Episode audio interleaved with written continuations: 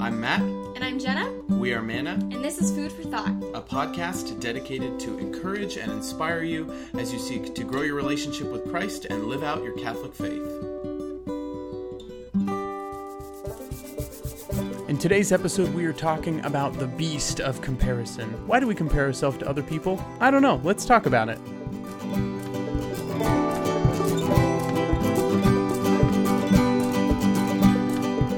You know, I feel like I've got to mention this because I don't know, it's just been on my mind. But, you know, talking about addiction, my sister, she was addicted to the hokey pokey. It was a rough couple of years, but she turned herself around. Hi, everyone. Welcome to episode 77. So good to be with all of you. I hope you enjoyed the recording of uh, the talk I gave for Omnia Catholic last episode.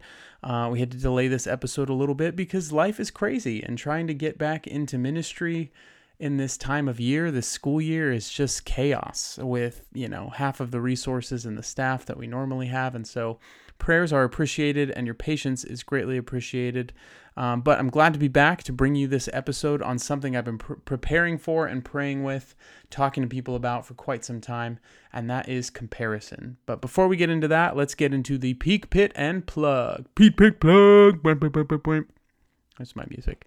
Um, peak it's been a month so there's been a lot of great stuff happening. Some of you send in you know comments and questions about this episode so thank you um, to you all um, rochelle kevin natalie. Thank you for comments that you've been giving about the podcast. Uh, justine faye emily and your mom. Like just so good to hear that this podcast is still um, continuing to um, to touch people uh, and and reach new people. Um, and so, the, as long as the Lord is using it, as long as He is working, I want to continue to be faithful to that. And so, so grateful. And another peak is that um, Jenna, if you follow Jenna in any other capacity, um, her son Jude has had a series of three surgeries in the first nine months of his life, and the last one um, went very well, and I think it will be the last one. And so, um, yeah, and everything went well. He's recovering well, and so praise the Lord for all of that. So, a lot of great things to praise the Lord about, but my main peak is uh, my daughter and the fact that she sings and knows awesome songs. So, I want to play you a little clip of my daughter singing uh, the Prayer of St. Francis and then goes right into Restless by Audrey Assad.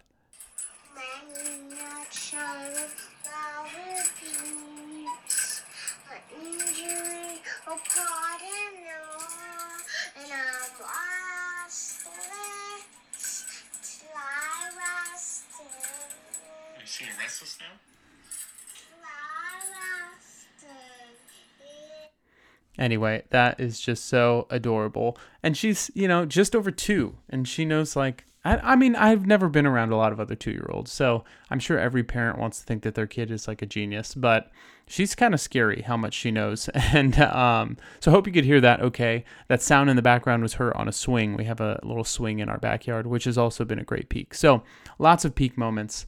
Uh, my pit, I have two pits.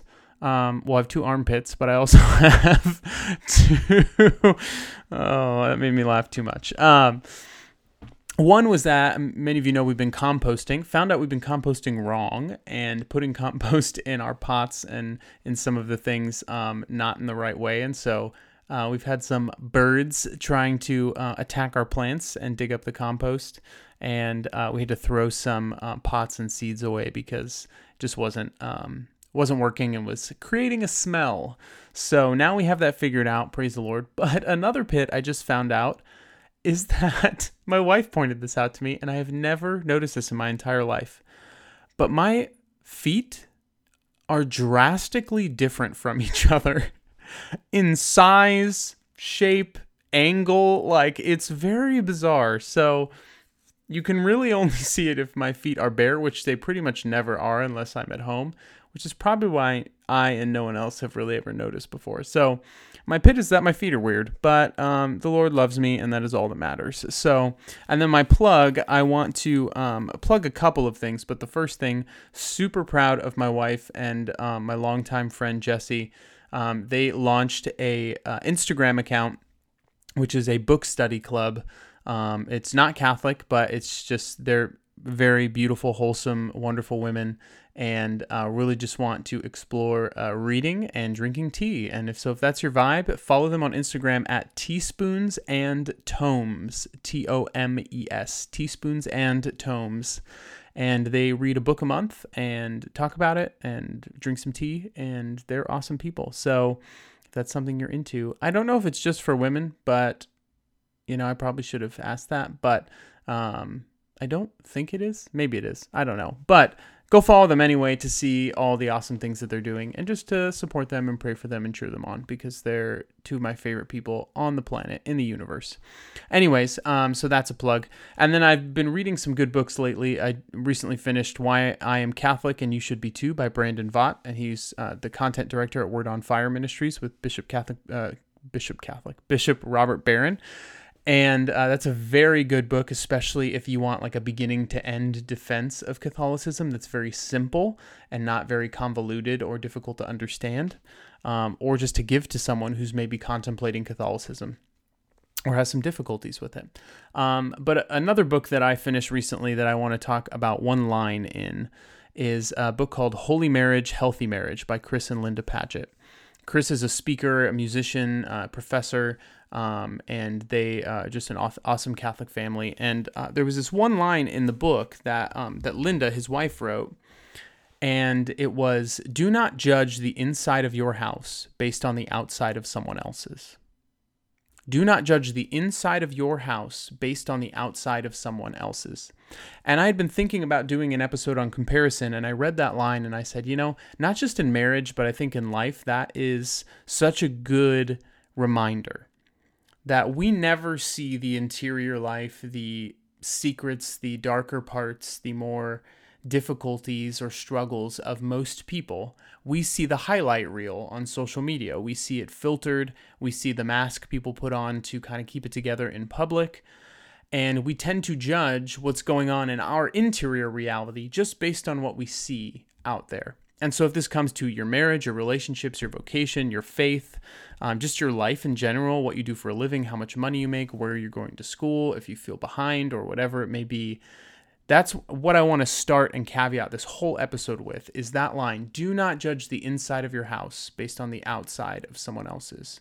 Do not judge the inside of your life, your own heart, based on what you uh, see or what the appearance is in other people this is such a prevalent thing now because of social media and because of our globalization, our interconnectivity, the ways in which we can follow other people and see what's going on in their lives, and the way in which we share what's going on in our lives. I've said this many times before, but most people aren't vulnerable 24 7 on social media. You know, they're trying to get likes and comments and shares, um, they're trying to subscribe.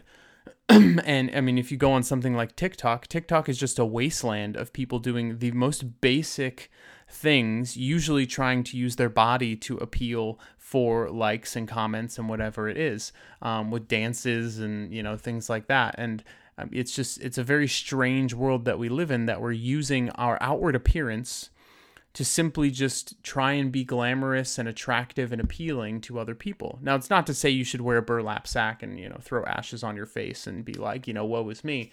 But it's it's evident that we are very much about the outward appearance. And I think more so in than previous centuries obviously more so than previous generations like this is very on the forefront right now because we can see what everyone else is doing. And in the midst of a pandemic, we've been home on social media and technology a lot more and probably much more in a position where we are absorbing all that information about the people around us. And then this pressure to be like, okay, what are you doing with your quarantine time? Did you learn a new skill, learn a new language? And it's like, how do I feel behind? Already and now that we're in the middle of a pandemic when we're just trying to think about basic resources and health how do i feel even more behind at like not glamorizing the pandemic? It's very interesting that that is the life that we live. And this was the second reading in one of the uh, in mass a couple weeks ago um, from romans chapter 12 verse 2 a very famous verse where it says do not conform yourselves to this age but be transformed by the renewal of your mind that you may discern what is the will of God, what is good and pleasing and perfect. Do not conform yourselves to this age. There will always be a fad, a trend, a popular thing. But if we're really not called to do it, if it's not transforming us, if it's not bettering us, if it's not utilizing the unique gifts, talents, and mission that God has called us to, then we need to discern the will of God, as that verse says. Discern is this good? Is this pleasing? Is this perfect? You might even change those words a little bit. Is this good? Is this beautiful? Is this true? That is really what we're all looking for in life is the true, the good, and the beautiful. That is what we long for. That is the source of the deepest desires and passions of our hearts. And we did a series on, you know, the five transcendental desires a while a while back. I would encourage you to go back and, and listen to those um, on truth, goodness, beauty, love, and belonging. The five things that the philosopher Plato, thousands of years ago, identified that every human person shares a common desire for. And yet, we will often settle for cheap alternatives, for what is more immediate, what is more instant, what is in front of us, simply out of the pressure because everyone else is doing it or because it's too difficult to wait. It's too difficult not to have that gratification now because we feel like we're falling behind. We feel like we're missing out. Remember FOMO, fear of missing out, or YOLO, you only live once? Like these acronyms, you know, they may have been part of the vernacular, but they've really seeped into our cultural identity. And they've really become something that it's like, no, you have to have every experience because you only live once you have to be afraid of missing out because who knows if you'll ever be able to get where you need to be or if you'll miss that opportunity to meet your future spouse or to get that career opportunity or to be in you know x position or y position and get ahead of the game. All of that is it's almost like this culture of fear around progress and um, success that we've created to kind of um, compel people to be more proactive to do something that really won't make them happy in the long run. This um, reminded me of Genesis in the Garden of Eden in chapter 3 when the serpent is tempting Adam and Eve. He says uh, in, this in chapter 3, verse 5 God knows well that when you eat of it, the fruit, your eyes will be opened and you will be like gods who know good and evil. What was the temptation there? You will be like him. A temptation of comparison. Adam and Eve had everything they needed. Everything was provided. They didn't struggle. They would never have suffered. They would never have died. They were provided every opportunity, resource, luxury, everything that they needed. It was a perfect state of a, what's called original innocence. And yet, the first temptation was one of comparison. And then that become one of distrust, one of pride, one of then disobedience to say, no, we can't trust God. In fact, we think we can do a better job. We want to be like him. We want to have the knowledge he has so that we can be autonomous, that we can be successful, that we can be even better than him. And so it says in verse 6 of Genesis chapter 3 Then the woman saw that the tree was good for food pleasing to the eyes, and the tree was desirable for gaining wisdom. Good for food, goodness, pleasing, it was beautiful, and desirable for gaining wisdom, truth, true, good, and beautiful. That is what we desire. But she saw this, and in it, she saw the true, the good, and the beautiful, but it was a distortion of those because it was what they were told not to do. So she took, as it says in the verse, she took some of its fruit and ate it, and she also gave to her husband was, who was with her, and he ate it. They both failed in that role of obedience and of being content with what they had and where they were and what God was calling them to do, who God was calling them to be. They had everything, and yet the sin of, I don't know if you call it a sin, but the temptation of dissatisfaction and comparison crept in and made them feel like they were lacking something.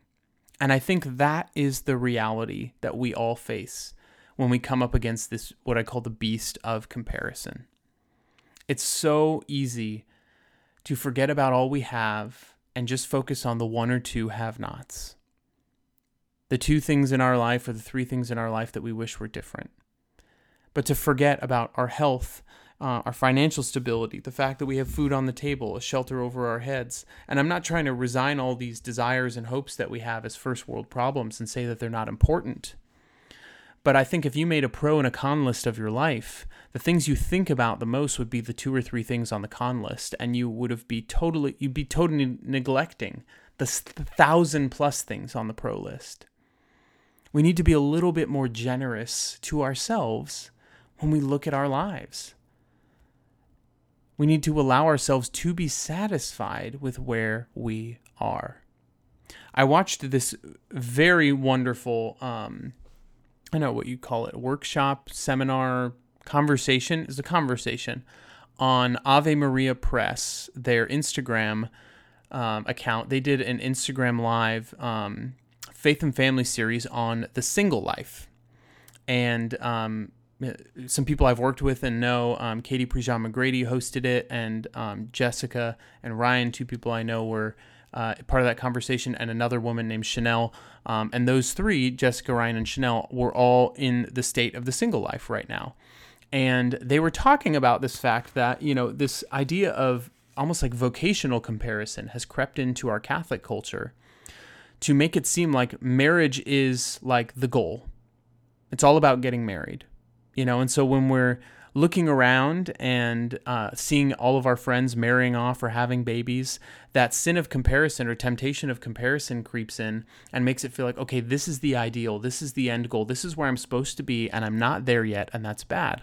And they were talking about how destructive the way that even we in the church have talked about marriage as a vocation can be and completely rob everyone of seeing vocation as personal discipleship with jesus christ no matter what vocation you are in now or ultimately called to, your vocation is one one of personal holiness. That's our universal vocation to holiness, to be set apart for the Lord. But your vocation, if you're called to the single life, the religious life, the priesthood, the married life, whatever it is, your vocation is to be in intimate relationship with Jesus Christ. If you're in the state of single life, your job is to be a disciple of Jesus.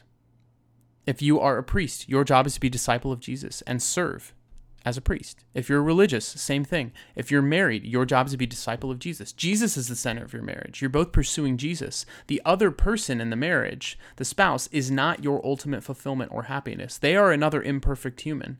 But because you two want to pursue Jesus together in a partnership for the whole of life, as the Catechism and canon law on marriage says, to make a partnership for the whole of life, if you want to go on that adventure of discipleship together, then how you experience discipleship can be more fulfilling. But it doesn't mean that it is better. In fact, most people don't know this. In the Catechism, uh, paragraph 916, it says the state of consecrated life, so someone is consecrated single, is thus one way of experiencing a more intimate consecration, rooted in baptism and dedicated totally to God. We see this in Scripture in some places with St. Paul.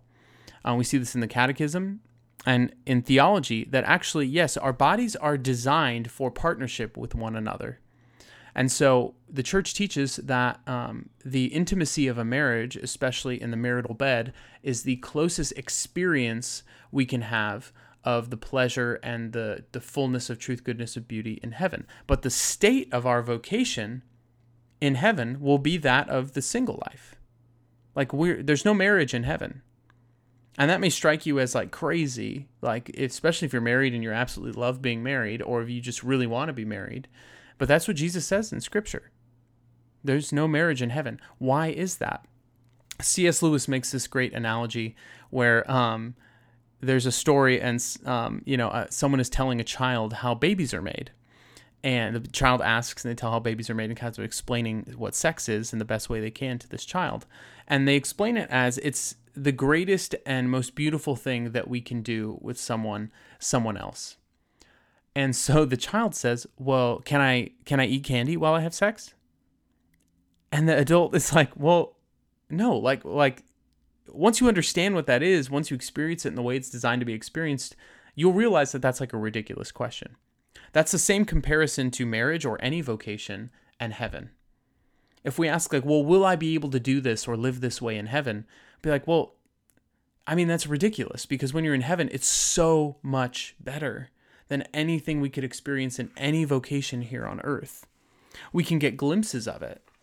But that is why the consecrated life, that sacrificial um, life of sacrificing the biological um, ordered nature that we have to be in um, physical union with one another, to be in an intimate spiritual union with Jesus, is an sometimes considered an elevated vocation, more elevated vocation, because it gets the goal of every vocation being discipleship to Jesus. So, why am I talking about vocations and things like that? Because when it comes to vocations, when it comes to mar- marriages, we can tend to compare ourselves to other couples. When it comes to the single life, we can tend to compare ourselves to other people who are dating or, you know, how quick they got married, how old they were, you know, why aren't I having kids yet? Why aren't I in this state or this state yet? When we're discerning the religious life, I had a question come in um, about this episode about like, do people in the religious life deal with comparison? Yes, absolutely. Priests I've talked to, you know, and, and uh, people I've um, interacted with, they have these same tendencies to think like, well, you know, that priest is a better preacher. Like, should I be doing that? Or that pastor at that parish is approaching their congregation this way. And should I be doing this whole new program? And feeling very insecure, feeling very much like they don't have the gifts or the same talents that people who are considered really good or dynamic priests have. And there's probably in the priesthood and in the religious life, this whole tendency for priests to compare themselves to people like Father Mike Schmitz or for sisters to compare themselves to people like Sister Miriam Heidland. Like, they're great, wonderful speakers who are so articulate, so prayerful, so passionate, and so gifted. But we can't see those gifts and passions as the only important ones or the best.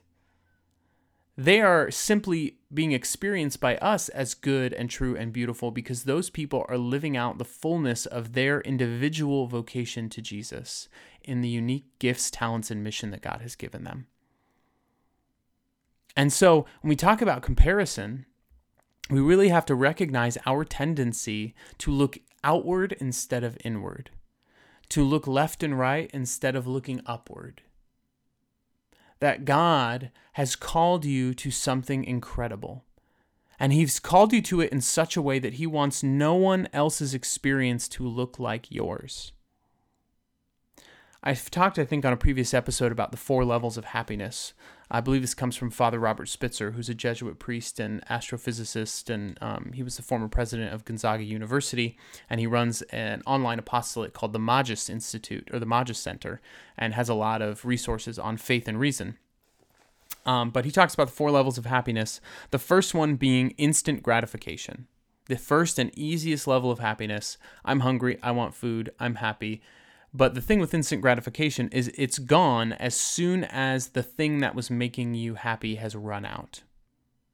So whether it's something good like food, drink, um, you know, um, relaxing, sleep, whatever it is, as soon as that thing is over, that instant gratification, that pleasure, that sense of happiness from it immediately begins to fade.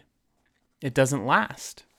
And even if you do that in a negative way, if you use things like, you know, sex, drugs, rock and roll, you know, whatever it may be that you're seeking for some level of feeling or happiness or doling pain or, you know, experiencing something, um, or even falling into the pressure of other people telling you this is the way to be happy, yes, you may experience momentary pleasure, but the second that runs out, that will be gone, and you'll be left with even more of a pit and a hole in your heart than before. You know, if food was truly fulfilling and really made us happy, we would only ever need to eat once. And then it would fulfill us completely. It's an interesting thing to think about with the Garden of Eden example because they didn't need to even eat. Their bodies would have been completely sustained, so eating would have just been a form of luxury and pleasure that they were given. And what did that turn into? A means for instant gratification. To get to the second level of happiness, which is comparative. I feel happy when I am doing better than so and so. And if I'm not doing better than this person, then I am not happy because I am falling behind. I think we often look at comparative happiness as like we're running a race and we're in maybe like fourth place. And all we see is the three people in front of us. And we see everything that they're doing. We see their technique. We see you know everything they're posting on social media how they're getting married before us having kids before us having better jobs better salaries before us. They're moving. They seem so happy. They're having all these travel experiences. And they seem like they're loving life. And we don't realize that there is an onslaught of people behind us looking at us and thinking the same thing. And we are just throwing away the blessing, the giftedness, everything that we have that is good, simply because God has not yet given us these one, two, or three other things. What an insult that is to God's blessing and His providence, and the, the fact that we're called to obedience and trust in Him. Like, do we really think that God is a bumbling idiot in heaven who doesn't know what we want and isn't going to give it uh, to us at the perfect time? No, that is not how God works. That's never been how God works. He's always in control, He always has a plan. So, you know, comparative happiness says if I'm doing better, I'm good. If I'm not on par with the best of my peers, then I'm falling behind you know, if you're not married yet, if you're not living out of the house yet, if you're not in your desired career, if you feel like you have to go back to school or you're not where you should be, you know, compared to others with your education, if you don't know your vocation yet, if you don't, you know, all these other things, there is a reason why you do not know it yet. And that reason is either mostly on you or mostly on God. If it's on you, then that probably means that you're battling or grappling with somewhere a deep lack of trust or willingness to accept God's plan for your life at this time, and for it to come in His time and not in your time. That there may be some serious trust issues that you may have with the Lord.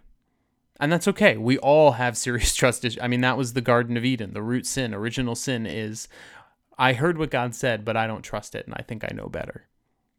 And that's where we get really frustrated that things aren't happening on our timeline or according to our desired plan is when we think, well, my plan obviously is the best one.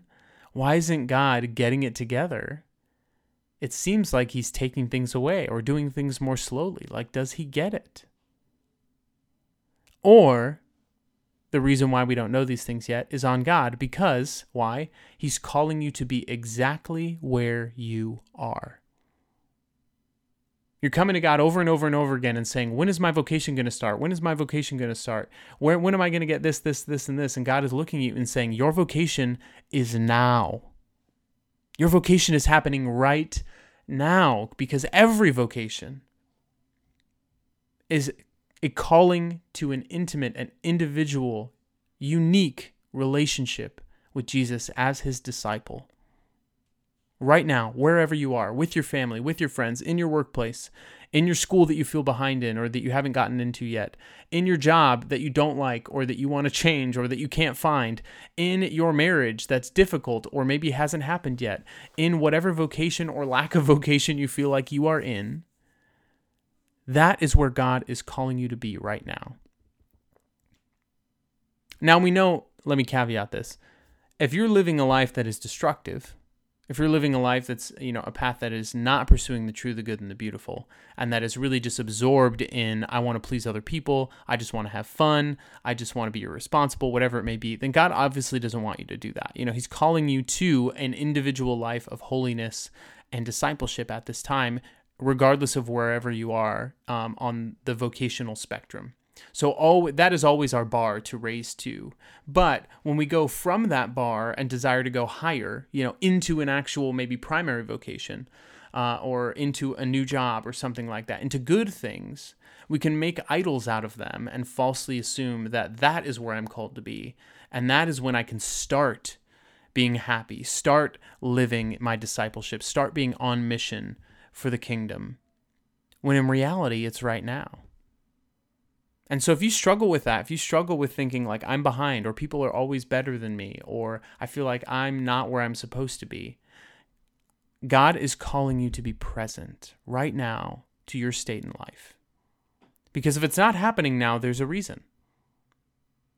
God's not done with you yet. If He was finished with you on this earth, He would just take you right up to heaven. He's not. And so He already has a plan in place for your happiness. And part of that plan is right now. And if you want to get to the next page or the next chapter, you can't get there until you read this one. Pay attention to every word, pay attention to every moment. Wherever you are, be all there. How do we do this? Recognize the unique gifts and talents God has given you. Recognize the unique time in salvation history God has called you to live in, the unique relationships and family that you have. Where is there a need? Where is there something that you can do? Where is there a place where your passions can be ignited or educated or fostered more deeply?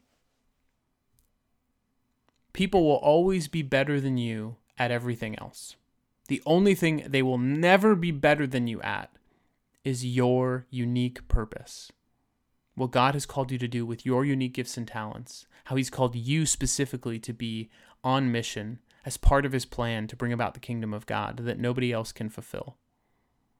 If we look outward and compare, we will always feel deficient because we'll see a bunch of other people fulfilling their missions and because we're so busy looking outward, we're not fulfilling ours. We have to think we have to be like them, we have to fulfill their mission.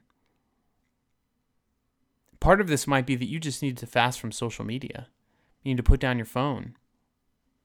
You need to stop wondering and worrying when these things are going to happen or how they're going to happen, acting like you have to force them and allow yourself to be faithful to this place where God has placed you. Because when we are faithful, we start doing things more responsibly, more faithfully. We start expanding our interests and our passions. We start pursuing things that are good for us, that are opportunities that He places before us right now. And in those new places and new explorations, are new doors and new windows to open to new relationships or new possible vocations or deeper um, experiences of our discipleship with Jesus. Comparison will make you only settle for instant gratification and the cheap alternatives to our desires for truth, goodness, and beauty that we possess. You'll find it in just simply like, okay, I got ahead of this person, or now I have this, and so now I'll be happy. Let me tell you, if you find your vocation, you will not be happy simply because you found it. There are plenty of people in sacramental, well prepared Catholic marriages who are struggling who do not feel like it's the happiest thing in the world every day, but who work because they know it's all about their personal relationship with Jesus Christ. And if they pursue that, if they help one another pursue that, that will be what matters most. But it doesn't mean it's without difficulty. It doesn't mean it's without insecurity and feeling like, oh, why aren't why don't we have it together like such and such couple? People don't air their dirty laundry like that. So it's about looking at, okay, what are we uniquely going through right now? And how can we be more faithful to Jesus in this season of our life? Because we know in Him and only in Him will we find the deepest fulfillment of truth, goodness, and beauty. I talked about those first two levels of happiness instant gratification and comparative. The other two are contributory and transcendent. Contributory means serving other people, and transcendent means that we recognize that it comes from a unique relationship with God, a personal relationship with God as a disciple of Jesus Christ, living out our gifts, talents, and calling in a unique way. And so maybe to get past this, we need to get out of ourselves and find ways that we can contribute to the needs of other people. How can your gifts and talents serve others? Because if we're so busy complaining in prayer, me, me, me, I, I, I, I need this, why don't I have this? If we can just turn our perspective outward we will recognize how lacking we are in gratitude, how much we truly have, and how much others are truly without. And a spirit of contentedness, a spirit of faithfulness in the current state of our life will, I think, really seep in. And we'll be able to recognize with faith, with trust, that God knows what He's doing. And this is something that everyone struggles with. We all compare ourselves to other people. And until I realize that the best possible thing I can do in my life is to be the best Matt Zemanek that I can be, until I realize that, I will not be truly happy. I will not be truly fulfilled because the best Matt Zemanek I can be is using my unique gifts and talents as part of the mission of God to build the kingdom and be in a unique personal relationship with Him as a disciple of Jesus Christ. That is what it's about. No matter where you are, no matter where you are in the world, no matter how old you are, if you're married, unmarried, if you're in school, not in school, if everything's working out in your life or everything's falling apart, that is your calling. And it is the calling for all of us. Nothing supersedes it, It just comes in new primary vocation packages later in life. And so the how we live that out might change, but the what we're living and the why we're living it is always the same. It's always discipleship, always Jesus at the center, pursuing Him wholeheartedly with all our might, with all our heart, with all our soul, with all our strength. That is what it is about. And so if you find yourself struggling to compare yourself to other people, I would encourage you to ask some deep questions in prayer. God, why am I not happy with where I am? What are you offering me today? Some simple strategies or exercises you can do is maybe keep a gratitude journal and write down every day three things that were unique to that day that you are thankful for. Don't just write, I'm thankful for my friends. Why are you thankful for your friends today? What happened with your friendships today? What uniquely inspired you, reminded you that God loves you today? Because God is constantly, constantly pouring abundance into your life. And if it's simply just because it's not the way that you want, that's a pretty selfish way to go about our relationship with God. And I'm saying that as someone who's been completely guilty of it in my life. Not being accusatory, but just saying, like, this is something that we all have to own up to. If I did this in my marriage, if I said, you know, my, lo- my wife will show that she loves me when she vacuums the carpet. That's what I want. I really want her to vacuum the carpet.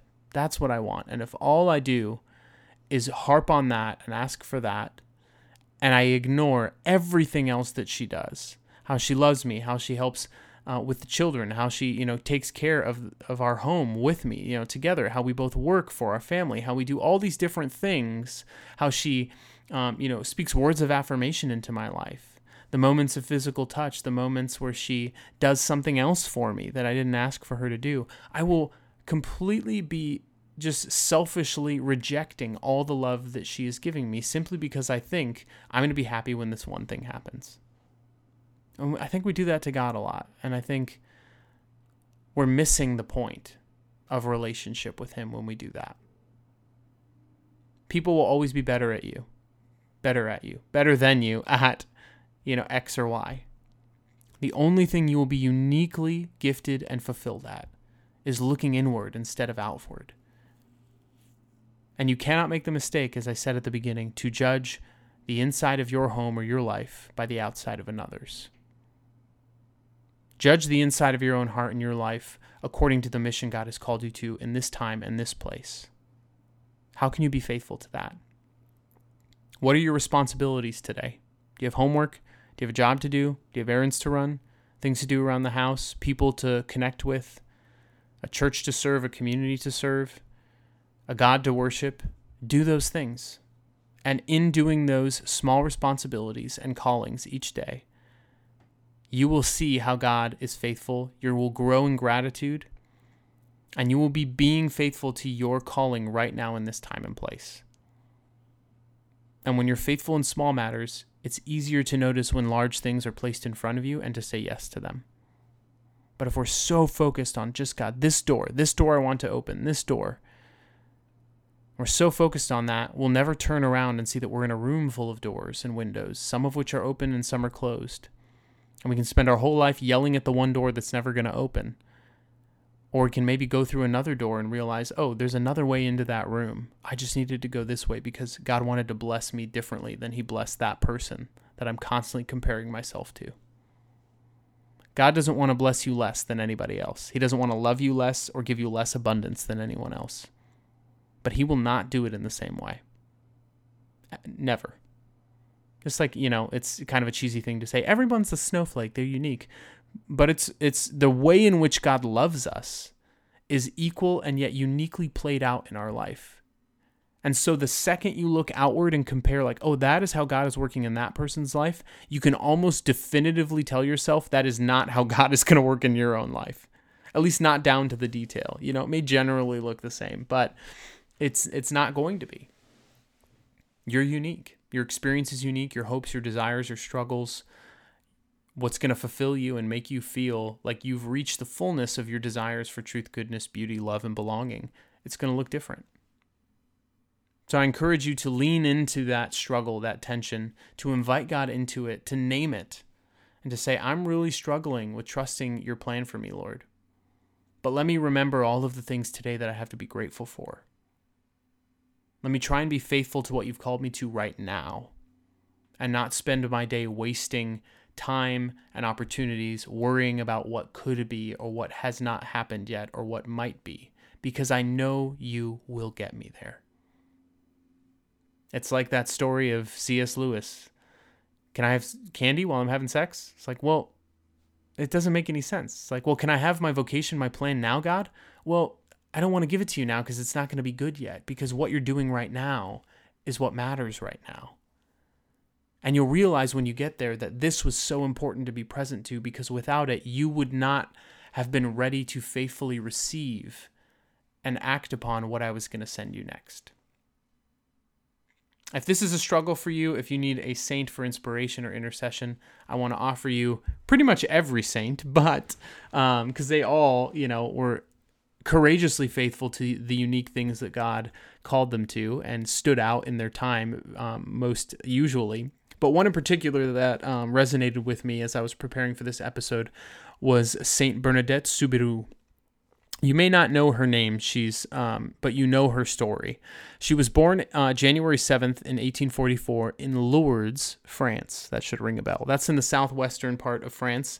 Um, she died April 16th, 1879 in Nevers, and that would mean she was about 35 years old when she died. Um, her feast day is April 16th. Uh, she's the patron saint of bodily illness. She's the patron saint of Lourdes and France, shepherds and shepherdesses, patron saint against po- poverty, and people ridiculed for their faith. So she was the oldest of nine kids. Her parents were um, uh, Francois and Louise. Her father was a miller. Her mother was a laundress and she was very sick as a child. She had cholera and asthma. She only ended up growing to four feet seven inches tall. She was a tiny little human. Um, and that affected her, all of these conditions and things affected her schooling. She could read and write very little. Uh, she didn't speak French. She spoke um, a, a, more, um, I think it was a more common language at the time called Occitan. Um, and it sounds in some of what I've read of it almost like an amalgamation of like Basque and French or like Spanish and French, something like that. Um, but her family was pretty poor. They lived basically in a basement of a, um, relative's home, uh, I believe. Uh, but when she was 14 years old, she was out gathering firewood with her sister. And um, all the other girls crossed this stream uh, in front of um, this little grotto and walked on to find um, some firewood. And Bernadette stayed behind. She was looking for a place to cross where she wouldn't get her stockings wet. So finally, she couldn't find one, so she sat down to take her shoes off to cross the water. Um, and while she was doing that, she heard this rushing wind sound, but nothing was moving. And she saw this wild rose growing in this natural alcove in um, a, in the grotto there but um, it wasn't moving either. Um, and so from that little area, uh, or rather like the, the area behind it, she saw this dazzling light and a white figure came out. And um, her sister and her friend uh, said that they saw nothing when they were there. So she was told, Bernadette was told to return that Sunday. And when she was, when she did, she um, was um told was reported by other people who were there with her. I think her sister and a friend again, um, that she was in a trance, and so she was told to return every fortnight, every two weeks. Her family um, tried to forbid it. Um, they were embarrassed. Um, they didn't want to make a whole big thing of it, or you know, have negative attention brought on their family. Um, there were others who thought it might be Mary, but not until her 17th vision did the apparition reveal itself to be the Blessed Mother. Um, Bernadette referred to it as um, aquero, which just means that in in Occitan, um, and later she called the vision a small young lady, uo petito damisello in Occitan, and so um, didn't even really like this. I think speaks also to her lack of education. Um, some people even thought she was mentally ill, um, and that didn't help the fact that the apparition of the Blessed Mother told her to drink the water there, wash in the grotto, eat the herbs that grew there. But when she did, the water in the grotto became uh, went from this kind of muddy natural water to clear. And um, that is why the waters in Lourdes continue to this day to be very miraculous. They have this miraculous, you know, clarity um, and um, quality to the waters there. Um, so one of the phrases that the apparition of Mary said to Bernadette was this phrase, I am the Immaculate Conception. And this is what convinced the local bishop that this was really the Blessed Mother, because that was a teaching that had only been um, infallibly defined by Pope Pius IX um, a few um, a few years before that and it wasn't something these were things at the time that people didn't really know about um, and her being uneducated couldn't not being able to really read or write well the bishop was like there's no way that she would have known this and let alone be able to articulate that title for the blessed mother.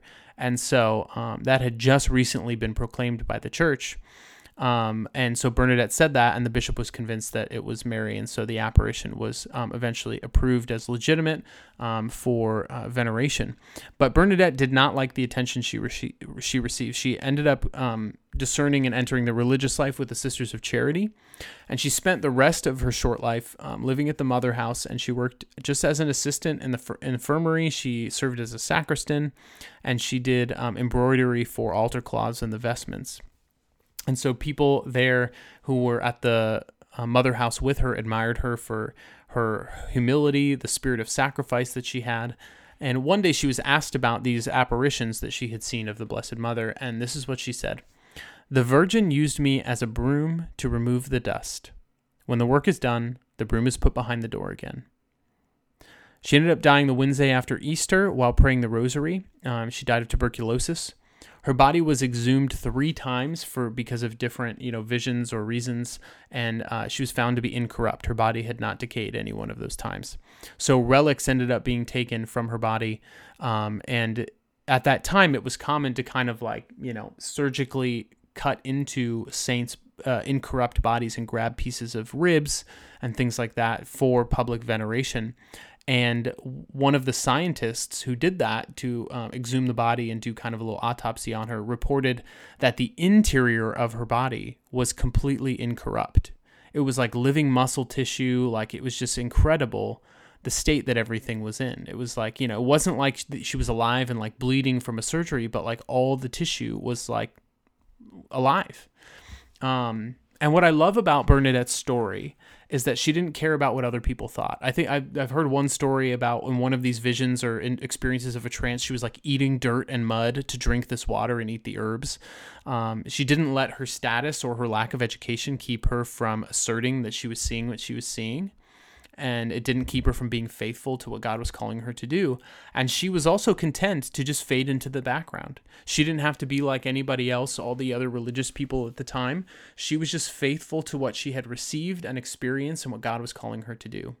And I know that seems like a big grandiose example, like, okay, let's look at Bernadette and maybe the Virgin Mother will appear to you and call you to do amazing things. I don't want that to be the vibe you get from asking St. Bernadette for her intercession. I really want it to be this sense of faithfulness to the calling that you're in, no matter how crazy, unusual, or limited you may feel that it is or that you are to fulfill it but to simply be faithful to what God is calling you to right now and to pay attention. To pay attention. I have a lot of different ways that I like to explain discernment, but one that I've used um, recently and more frequently is three P's.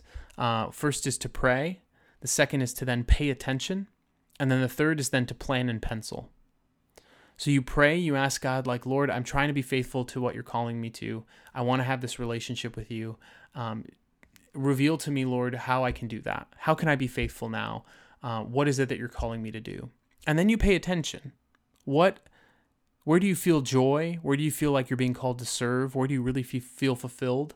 What's pulling at you? What do you feel like I this really isn't fulfilling me anymore? I'm kind of stuck in this job or in this state of life.